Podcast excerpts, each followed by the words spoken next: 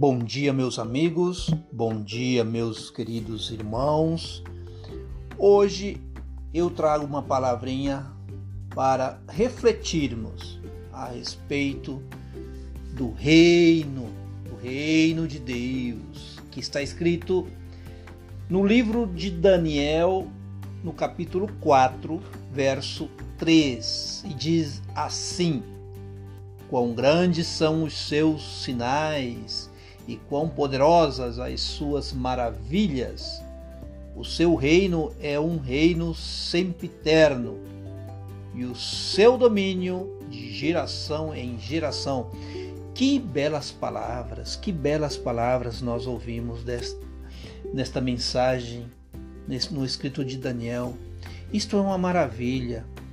Eu faço uma comparação aqui. Quem busca o reino é como aquele garimpeiro que vai buscar aquela pedra preciosa, aquele ouro lá embaixo da terra. E ele vai, e ele detona as dinamites, e ele trucida todas esses todas as rochas. É como é como se ele queira fazer a separação do joio e do trigo porque lá embaixo ele vai encontrar a pedra preciosa. E eu te falo que quando ele encontra a pedra preciosa, ele guarda, ele a tem, e é a maior alegria para aquele garimpeiro.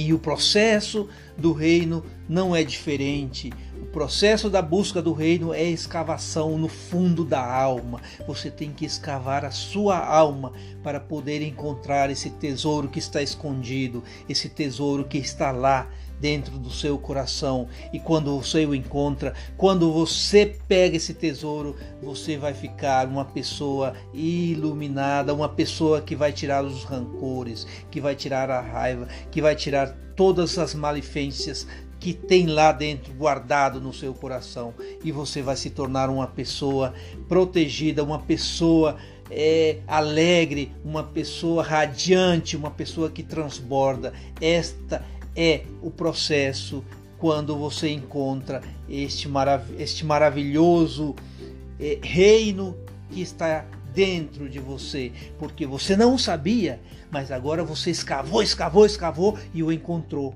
Agora Deleite-se com, com o reino que você encontrou. Isto é maravilhoso. Isto é o tesouro que há dentro de você. Que maravilha! Que maravilha quando a sua alma escava, quando a sua alma fica pertencente ao reino. Que que maravilha isso! Isso é uma dádiva de Deus. Isso é uma glória de Deus. Eu te peço que você reflita sobre esta passagem na tua alma, no teu coração. E este dia eu garanto que vai ser diferente na sua vida. Eu quero que você e sua família estejam na santa paz de Deus. Que o amor de Cristo Jesus, que o amor de Deus Pai e a comunhão do Espírito Santo estejam habitando na sua vida e em toda a sua família. Um beijo no seu coração e até o próximo podcast.